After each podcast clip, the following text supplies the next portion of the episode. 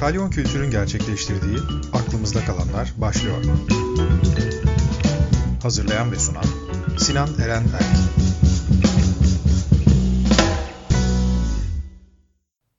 Herkese merhaba. Aklımızda Kalanlar'ın yeni bölümüne hoş geldiniz. Bugün yanımızda görsel sanatçı Ekin Su Koç var. Ekin, nasılsın? Merhaba Sinan, iyiyim. Teşekkür ederim. Sen nasılsın? Ben de iyiyim. Bugün normalde senin yaşadığın yer olan Berlin'den değil ama Ayvalık'tan bize bağlanıyorsun. Bu da tabii aslında iyi de bir şans. Bu arada tabii yaz dönemi, insanlar hep tatildeler. Sanat kesiminden de epeyce insan Ayvalık'ta. Belki onlarla da görüşüyorsundur. Ufak ufak seni kıskanmıyor da değilim açıkçası. Nasıl geçiyor Ayvalık günleri şu anda? Berlin'den ne zaman döndün? Berlin'den bir hafta önce falan geldik. Ayvalık aslında normalde çok daha neşeli geçiyor tabii ama şu an bir tedirginlik var, herkeste olduğu gibi. Burada kesinlikle bir ilgi var Ayvalık'a, son dönemde olsun, çok öncesinden beri olsun. Herhalde İstanbul sanat alanıyla ilgili olan insanlar Ayvalık'a hep bir ilgi gösterdiler. Çok insan var. Ben henüz görüşemedim. Biraz aileye kapanmış vaziyetteyiz. Çünkü çok uzun görüşemediğimiz bir dönem var. Çok mutluyuz kavuşmaktan dolayı. Çünkü bu yaz gerçekten gelemeyebileceğimizi, sevdiklerimizi göremeyebileceğimizi, böyle bir sıkışmayla karşılaştık ya. Ondan dolayı şu an içe kapalı bir vaziyetteyiz. Önümüzdeki günlerde bir ortamı elleyip, kurcalayıp merhaba ne yapıyorsunuz diyebilirim birilerine. Ne yazık ki İstanbul'a uğrayamayacağını öğrendim ve bundan biraz da aslında üzüldüm. Keşke buraları da bir gelebilseydim en azından. Ama işte bazen de böyle oluyor demek ki. Ya evet, İstanbul'a gelememek içimde bir yara oldu. Böyle olacağını da düşünmezdim açıkçası. Demek ki çok önemli bir yer tutuyormuş orası. Orada yaşanan, dönen, hem iş hem sosyallik anlamında ben de çok üzgünüm.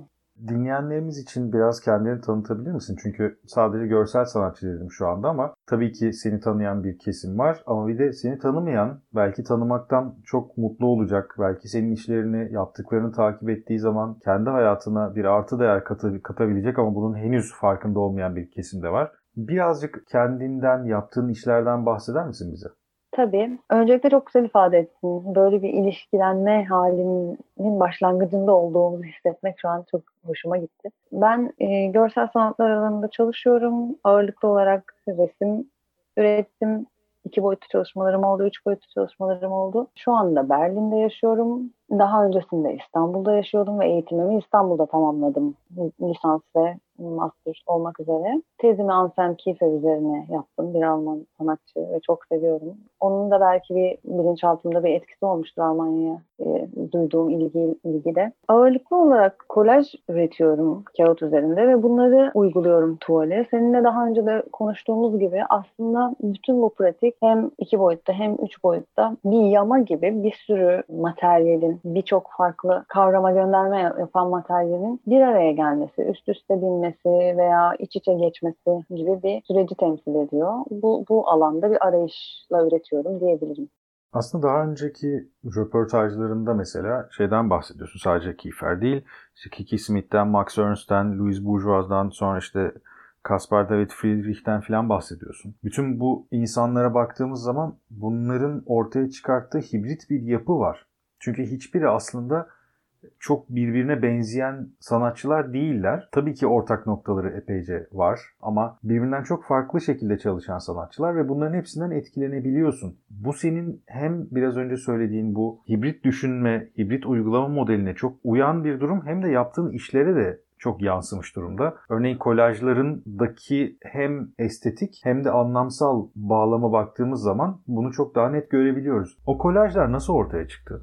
Ya evet, çok fazla girip çıkan şey var. Günlük hayatımda da öyle. Zaten bir paralellik gösterdiğini, sanatçının üretimiyle günlük hayatındaki davranış modellerinin, yaklaşımlarının, sorgulamalarının çok iç içe geçebildiğini, üretimin biçimini de, içeriğinde çok belirleyici olduğunu biliyoruz. Konuştuklarına da konuştuk zaten. Birçok şeye aynı anda bakmakla ilgili, kendini maruz bırakmakla ilgili, sevmediğin veya sana ağır gelen şeylere de zaten hayatta da maruz kaldığımız gibi bu etkileşimlere açık olmakla ilgili. Sanırım bu bütün bahsettiğim sanatçıların da işleriyle ilişkilenmem bu şekilde. Hepsinde ufak ufak gerçekten bir beğeniyle, izleyici olarak önce, yani üretimden önce sanat tarihine veya güncel üretime de bakmak, ellemek, onun bu ne, O merakı yaşatarak içinde etrafını gözlemlemekle ilgili başlıyor her şey. Onun yanında bir de kendine dönmekle, bu merakın içeride sürdüğü veya merakın öldüğü duygu durumlarına da açık olmak. Yani kendin hayatındaki akışı da biraz dışarıdan gözlemleyerek, biraz da içinde kaybolarak devam etmekle ilgili. Bütün o bir dergi karıştırırken veya bit pazarında gördüğün bir nesneye yaklaşırken seni etkileyen bu tür duygular oluyor. Orada savaş dönemine ait ya da işte mübadele dönemine ait bir fotoğrafa çekim duyuyorsun veya tamamen pompalanmış bir güzellik algısıyla karıştırdığın magazin dergilerinde bir an iç konuşmalarında kaybolduğunu fark edip sonra geri çıkıp bir dakika manipüle ediyorum dediğin noktalara odaklandığım o parçaları kesip toplayarak çıkıyor kolajlar, böyle söyleyebilirim. Bu aynı zamanda senin yaşayış pratiğine de biraz paralel gibi geliyor. Çünkü sen tek bir şehirde yaşamıyorsun ve sık seyahat ediyorsun bildiğim kadarıyla. Farklı ülkelerde, farklı şehirlerde yaşamak ve sık seyahat etmek seni nasıl etkiledi? En azından sanatsal pratiğini belki işte atıyorum 4 sene, 5 sene öncesine göre kıyasladığımızda nasıl şekillendirdi? Belli başlı noktalara takıldım. Şöyle ki mesela çok müze geziyorsunuz, dolaşıyorsun, çok gördüğünü hissediyorsun. Bir dolma, görme doluluğu oluşuyor. O bir yandan da yani görmek turistik anlamda da veya araştırmacı bir gözle de görmek bitmiyor ve bitecek bir şey değil. Ama belli dolmalar ve taşmalar gibi bu seyahatler sırasında aldıklarım ve aktardıklarımın olduğunu fark ettim. Sonra bu döngünün günlük hayatta maalesef aslında kısıtlı kaldığını düşünüyorum. Burada tamamen gezmek, dolaşmakla bir ilhamlanma vesaire gibi bir durum söz konusu değil. Ama daha önceki mesela bir konuşmalarımda çok önceden 2014 müydü hatırlamıyorum. Bir şey demiştim böyle bir röportajda. Kendimi deney faresi gibi gözetliyorum diye. Bu yolculuklarda gözlemlenecek daha çok şey ortaya çıktı. Daha çok kıyas ortaya çıktı. Kıyası reddetme veya reddetme demeyeyim, tanımlama arzusu. Bu tür hani sosyal, sosyoekonomik, kendi kültürümüzde doğu batı, kuzey güney bir sürü alanla ilgili yeniden düşünmek ve düşünmeye maruz kalmak ortaya çıktığı için üretimi çok direkt etkiledi. Bu etkileşim o sembolleri resminin içine biçimsel olarak taşımak değil veya bir alçı heykelinin içine bir nesneyi sokup diğerini çıkarmak veya biçimine dair bir karara varmak değil sadece. Bunlarla yaşamak ve yaşarken dönüştüğümüz, olduğumuz kişiyi de hatırlamak adına bir dönüşüm sağladı bana. Bundan bahsedebilirim. Yani bu yerinde statik olarak kalmak, statik de kötü bir kelime bilemiyorum. Çok fazla okuyup, araştırıp görebileceğimiz çok şey var. Yani ulaşabileceğimiz ve bizi dönüşüme uğratacak. Ama bende hareketle gerçekleşti bu. Bu böyle bir şey sağladı bu. Yersiz, yurtsuz, biraz göçebe, şu an tam göçmen. Hani bu konumların kimlik değişti bir de sürekli. Tanımladığımız kimlik kültürel anlamda, lokasyon anlamında, ekonomik anlamda bu çok oynadı, dalgalandı. Bunun yanında iç dünyamda da yaşadığım hani bütün o bizim ülkemizde çok şiddetli cereyan eden ama bir yandan da çok gizli kapaklı kabul edilen cinsel kimlikten tut, özgürlük hareketine ifade vesaire, bunların hepsini yeniden düşünmek üzerine zorlanmış oldum ben. Bunların da etkileri oldu. Şimdi aslında ben Berlin'deki hayatın üzerine merak ettiğim bir iki şeyi soracağım ama öncesinde belki bunları da daha rahat açıklayabileceğin ya da örneklendirebileceğin bir yer olduğunu düşündüğüm 2018'de Anna Laudel'deki 3 kişinin solo sergisinden oluşan döneme gitmek istiyorum. Tuğçe Dili, Tülay İçöz ve sen üçünüz bir sergi açtınız. Her biriniz Anna Laudel Galerisi'nin farklı bir bölümünde bir solo sergi konumlandırdı. Senin 3 kişi arasında kurduğun denge de bunları benim açımdan çok iyi özetleyen bir konumdu. Biraz ondan bahsetmek ister misin? Tabii. Benim Türkiye'de açtığım 2. solo sergi oldu. Açıkçası kendimi çok iyi ifade edebildiğim bir sergi olduğunu hissettim. Bu kurulumundan hani sonuna kadar, sonunda da kapandıktan sonra da dışarıdan aldığım şeylerle ilgili olarak değil de benim kendi içlerde çok kendi başıma yaşadığım bir tamamlanma duygusu olduğunu hissettim ve zaten seri de ondan sonra bir dönüşüm geçirdi. Sergiye dönüp baktığımda bir çatı altında, Anna Laudel çatısı altında bir araya gelmiş ve kendi üretimlerini çok narin bir şekilde koruyarak, birbirine dokunmasından da rahatsız olmadan ama birbirine dokunuşu, işlerin bir ifadeyi kaydırmadan güzelce konumlandırdığımız, iyi konumlandırabildiğimiz bir yerleşim yarattığımızı düşünüyorum. Dediğim gibi serginin içinde farklı aslında bir alanı alan, bir alan kullanarak üç farklı şeyin anlatıldığı bir nokta zorlayıcı oldu bizim için. Ama dediğim gibi yani iyi hallettiğimize inandığımız ve başardığımız bir noktada buna içimiz rahattı. Bu sergide hiçbir yerde mutlu başlığıyla ben kendi alanımı, dağılımımı anlatırken benim bahsettiğimiz göçebelik hikayesi, gidiş gelişler ve biçimsel olarak parçalı, üst üste binen üretimi çok iyi anlatan bir başlıkla ifade etmiş oldum. Hiçbir yerde mutlu kelimesi aslında benim sürekli olarak dışarıyla olan ilişkimde kullandığım ara dilin, İngilizcenin benim kulağımda, benim ana dilimdeki düşünce akışıma nasıl tınladığını ifade ediyordu. Yani hiçbir yerde mutlu cümle olarak en basit anlamıyla diyeyim, kendi dilinde, yabancı dilde aslında mutlu değil anlamına gelirken bizde olumlu bir cümleyle hiçbir yerde mutlu.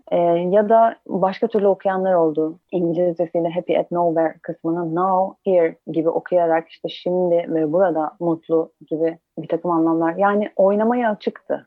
İnsanların üzerinde oynamasına da açıktı. Ben de yaparken, bu işi düşünürken, isimlendirirken oynayarak zaten ortaya koydum. Bu gidiş gelişler sırasında bir insanın hiçbir yerde bazen mutlu olamayacağını, bazen zaten hiçbir yerdeyken çünkü bir yerde hissetmeyi. Bu fazlasıyla takılmak gibi oluyor aslında kelimeleri ama bir noktadan sonra çok düşünebiliyor insan. Aslında bir yerde olmayarak da mutlu olmaya devam etmekle ilgiliydim. Mutluluk kavramına çok takılmıştım çünkü çağımızda pompalanan ve tüketimin en büyük aracı haline gelen bir kavram ve içeride aslında çok az teşhis koyduğumuz bir durum. Yani bir psikolojik hal. Bunu gerçekten sorgulamak, düşünmekle ilgili çok şematik davranıyoruz. Biraz bunun altını çizmekle ilgiliydi. Biçimsel olarak bahsedersem çok benim açımdan detaylı işler vardı. Kolajı birebir uyguladığım realist bir davranışla. Kolaj boyalarım vardı. O da oyunsu bir noktaydı mesela yine ve izleyici bir noktada takılıp bu kolaj mı, bu boya mı diye bir sorgulama geçirdi. Onun dışında düzenleme yine ilk sergimde de olan,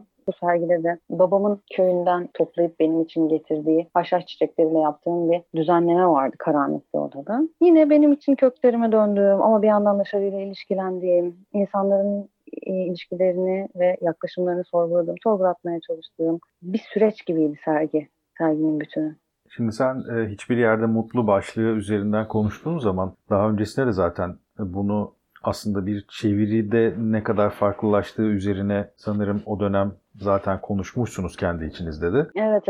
Benim aklıma da şu gelmişti, bunu ilk duyduğumda. İşte Felix González Torres'in 1990 yılında yaptığı işte Nowhere Better Than This Place and Somewhere Better Than This Place. Buradan daha iyi hiçbir yer ve buradan daha iyi bir yer, herhangi bir yer filan gibi çevrilebilecek bir işi var ve o yersiz yurtsuzluk, belki topluma çok uyum sağlayamama, belki kendine çok uyum sağlayamama ama aynı zamanda bir uyum ütopyası, isteğini taşımak filan. Bununla senin yaptığın şeye ve o serginin içeriğinde büyük paralellikler kurmuştum ve bu insanların ortak müşterekte, ideal düzlemdeki ortak müşterekteki bağlantıları da çok hoşuma gitmişti aslına bakarsan. Buradan birazcık bunu Berlin'deki hayatına yöneltmek istiyorum aslında. Çünkü hiçbir yerde mutlu dediğin alan sergi içinde aslında mutlu olduğun da bir yere işaret ediyor ki diğer iki sanatçıyla beraber bir habitat yaratabilmiştiniz orada. Berlin'de durum bildiğim kadarıyla bu şekilde işliyor zaten şu anda sanatsal olarak ama sen orayı nasıl gözlemliyorsun? Bir de seninle daha önce konuştuğumuz bir konu vardı ki bu bence çok da önemli bir konu. Oradaki sanatçılar üzerinden yaratılan bir fondan bahsettin. Belki bunu da açıklamak isteyebilirsin bize. Korona sürecinin öncesinde de bu süreçte de ben şimdi orada sanatçı olmayı deneyimliyorum. Ben orada buradaki algıda yaşayan bir insan değilim. Mesela bunlarla ilişkilenmek ve yeniden düşünmek açısından da bir süreçti. Baştan alırsam da öğrenci olarak orada bulunmuş birisi değilim. Sıfırdan birileriyle sana daha önceden söylediğim gibi hani elleyerek merhaba sen kimsin, ben kimim, ne yapacağız, ne yapabiliriz, uygun muyuz, sen ne üretiyorsun veya burada ne sergileniyor diye çok başlangıç böyle şeffaf ve hafif duygularla oraya bir giriş yaptım ben. Böyle söyleyebilirim. Çünkü oradan hiçbir beklentim yoktu. İlk gittiğim zamanlarda sadece orada yaşayacak olmanın bildiği her açıdan kaygılarla şekillenmiş bir hayata giriş yaptım. Sadece iş için oraya gitmiş değildim. Buraya yerleşmekle ilgili bir süreci gözetliyordum kendi içimden. Sanat açısından da, üretim açısından da atölyelere giriş çıkış yaptıktan sonra, sergileri dolaştıktan sonra, işte non-profit alanları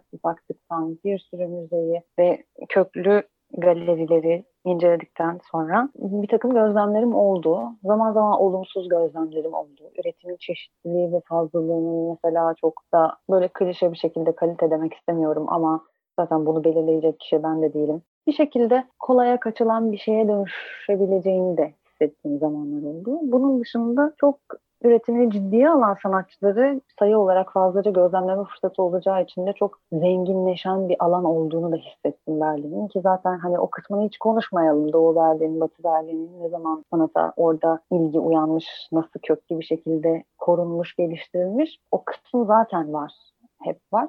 Benim kendim kişisel olarak böyle küçük adımlarla girip ileriye doğru taşınan bir gözlemleme sürecim olduğunda hissettiklerim biraz o şekildeydi. Ama o bahsettiğim sanatçı yardımı ve korona süreci ile ilgili gözlemlerin yanında, evet, Türkiye'de gerçekten ihtiyaç olan bir destek paketi artık maddi olarak üretimi çok sekteye uğratan, yüzleştiğimiz o problemler burada vardı. Çok kısıtlayıcı, artık özgürlüğü bir noktada tamamen yok eden bir takım kaygıları birazcık iyileştirilmesine yönelik bir şeyler yapılması gerektiğini burada hep biliyoruz. Ve bu korona süreciyle orada bu ortaya çıktığında çok hızlı cevap verildi buna. Açıkçası bundan bahsetmek istiyorum. Bunu bir sanatçı organizasyonu da örgütlemese de, çünkü devlet kararı olarak zaten freelancerlara yardım yapılması söz konusuyken, bir sanatçı birliği, bununla ilgili BBK diye geçiyor bu arada, bunun açılımını da iletebilirim. Türkiye'de bizim hep aslında varmış gibi görünen, olduğuna inanmak istediğimiz ama aslında pek de olmayan, bir araya gelip bir şeyler yapmakla ilgili hep problemler yaşadığımız için takıldığımız bu noktanın orada gerçekleşmiş olduğunu gördüm.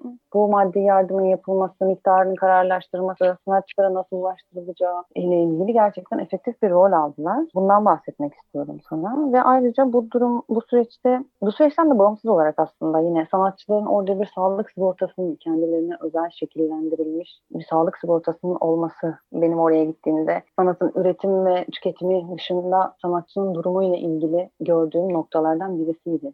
İhtiyaçlarının tanınmış olması diyeyim, belirli kurumlar tarafından sanatçının ve sanatçının ihtiyaçlarını. Bunları kıyaslıyor insan ister istemez. Böyle tarihsel bir bilgi verir gibi şu zamanda kurulmuştur, şu isimler tarafından kurulmuştur veya şöyle aşamalar geçirmiştir gibi bir şeyden bahsetmek bile gerek duymuyorum açıkçası. Sadece böyle bir alanın varlığı, sürdürülebilmiş olduğu ile ilgili gözüme çarpan bir nokta bu. Gerçekten önemli bir nokta. Bizde de artık hani çözülmesinin önemli hale geldiği, özellikle koronayla beraber hani bunun varlığının ve çalışırlığının olması halinde neler olabilecek ve neler olamadı özelinde varlığının altını çizmek istediğim bir alan, bir oluşum, o sanatçı organizasyonu. Sen Berlin'de, Kopenhag'da, Londra'da ve İstanbul'da düzenli olarak olmasa bile zaman zaman çalışmalarına devam ediyorsun ve böyle bir 4 şehir üzerinden kurgulanmış bir hayatın içinde yaşayan bir sanatçısın. 2020 ile beraber hem Berlin'de hem de daha sonrasında bildiğim kadarıyla Kopenhag'da birkaç projen olacak. Bu projeler neler ve neler üzerine gidecek ve senin sanatsal pratiğinde bunların nasıl bir adım olacağını tahmin ediyorsun? Bu yolculuklar sonucunda şu an Berlin'de kalıcı olarak konumlanmış gibi olsam da, gerçi oturma izninin süresi doluyor. Yeniden başvuracağım. Bunu söylüyorum çünkü bu tür şeyler, kesintiler, zihinsel de kesintilere yol açtığı için aslında köklenme ya da bir yere ait hissetme durumunu çok etkileyen şeyler olarak hayatın içinde var şu anda. Kopenhag'da, İstanbul'da dediğin gibi, özellikle İstanbul'da hani atölyem hala da olduğu için üretimim sürüyordu. Yavaş yavaş galiba artık orası da kapanıp sadece Berlin'den birçok yere giden gelen, bu sefer yolculuğun çıkış noktasının değiştiği ama yolculukların sürdüğü bir şeye dönüşecek. 2020 için Ekim'de Berlin'de bir sergimiz olacak diye ümit ediyoruz. Aslında Mayıs'ta olması gereken bir sergiydi ve şu an ertelendi. Bir heykel sergisi, heykel başlığıyla toparlanmış bir sergi olacak aslında. Berlin'de yaşamış, Almanya'da yaşamış Türk sanatçıların heykellerine yer verilecek bir sergi gibi özetleyebilirim. 2021 için Kopenhag'da gerçekleşecek bir sergi, solo ya da duo, tam karar veremediğimiz galeriyle şu an görüşme aşamasında olduğumuz sergi planlıyoruz. Benim kısmımın sabit olduğu, artık üretimde hani devam ediyorum kesinleştiği, düğü olup olmayacağı ile ilgili de konuştuğumuz bir sergi planımız var. Korona ile beraber ertelenen ve iptal olan tabii çok şey oldu. Özellikle İstanbul için şimdi tekrar fuarın planları sürüyor. Sanıyorum bu yıl Ekim'de olacak yanılmıyorsam. Benim pratiğimin şekillenmesi açısından bahsettiğimiz 2018'deki hiçbir yerde mutlu, dediğim gibi hani bir dönüşüme uğradı diye bahsetmiştim. Bu yolculuklar ve arayışın sürdüğü bir üretim şekilleniyor. Ancak bu kez Berlin dediğim daha çok okuma grubu ve araştırmalarla, hayatıma giren yeni kavramlarla şekillenen bir seviye çıkıyor gibi. Ayda ya da Mars'ta diye bir başlığı olabilir. Şu anda düşünme aşamasında bir yandan. Dünyada ayda ya da Mars'ta. Antroposenle beraber biraz antroposen okuyup düşünmek sonrasında yine özne olarak hani feminizm özelinde okuduğum şeylerin biraz harmanlanması, yine düşünmek, kendi açımdan bireysel varoluşumla ilgili. Bu dünyadaki gidişat ve hep insanların hayalini kurduğu Ay ya da Mars üzerine hayalleriyle aslında neler olduğuyla ilgili bir seri çıkacak gibi. Bu yersiz yurtsuzluk hikayesi böyle iyice dünya dışında bir noktaya taşınıyor gibi benim içimde. Fantastik bir şeye dönüştü. Üretim aşamasında biçimsel olarak yine tuval üzerine ve 3 boyutlu yine üretim ile ilgili olarak heykeller üzerinden sürüyor. Yine materyaller iç içe, üst üste içerik olarak da bu şekilde. Yersiz yurtsuzlaşma hikayesine çok katılıyorum. Galiba önce insan kendiyle ilgili böyle bir süreç yaşıyor. Sonra çevresiyle, sonra daha da geniş çevresiyle, en son gezegen ve kozmosla böyle bir ilişki içine giriyor galiba. Varlık sorunuyla. Evet. Bütün bunlar aslında yani seni anlamak ve biraz da insanların, seni tanımayan insanların özellikle daha iyi anlaması adına bence iyi bilgiler veren bir süreç. Çünkü anlattıklarının da tamamına baktığım zaman, şu anki konuşmaya da baktığımız zaman o süreçteki netlik ve içtenliği görmek benim çok hoşuma gidiyor. Belki de muhtemelen de dinleyicilerimiz için de aynı şeyi söylemek mümkün olacaktır. Ufak ufak artık programın sonuna geldiğimiz için sana teşekkür etmek istiyorum. Programa katıldığın için, bizle bunları paylaştığın için. Biliyorum bu çok yeterli bir süre değil. Daha konuşulacak belki de çok şey var. Belli ki çünkü ortaya atılacak, üzerine tartışılacak çok fazla fikir var. O yüzden yeniden teşekkürler. Ben teşekkür ediyorum. Dediğin gibi evet, kısa bir zamanda böyle derleyip toplayıp anlatmaya çalışıyoruz. Benim de biraz heyecanım olmuş olabilir. Ama gerçekten hem yönlendiriciliğin için hem ayırdığın zaman için teşekkür ediyorum. Böylelikle aklımızda kalanların bir programının daha sonuna gelmiş olduk. Gelecek hafta yeniden buluşmak dileğiyle herkese hoşça kalın.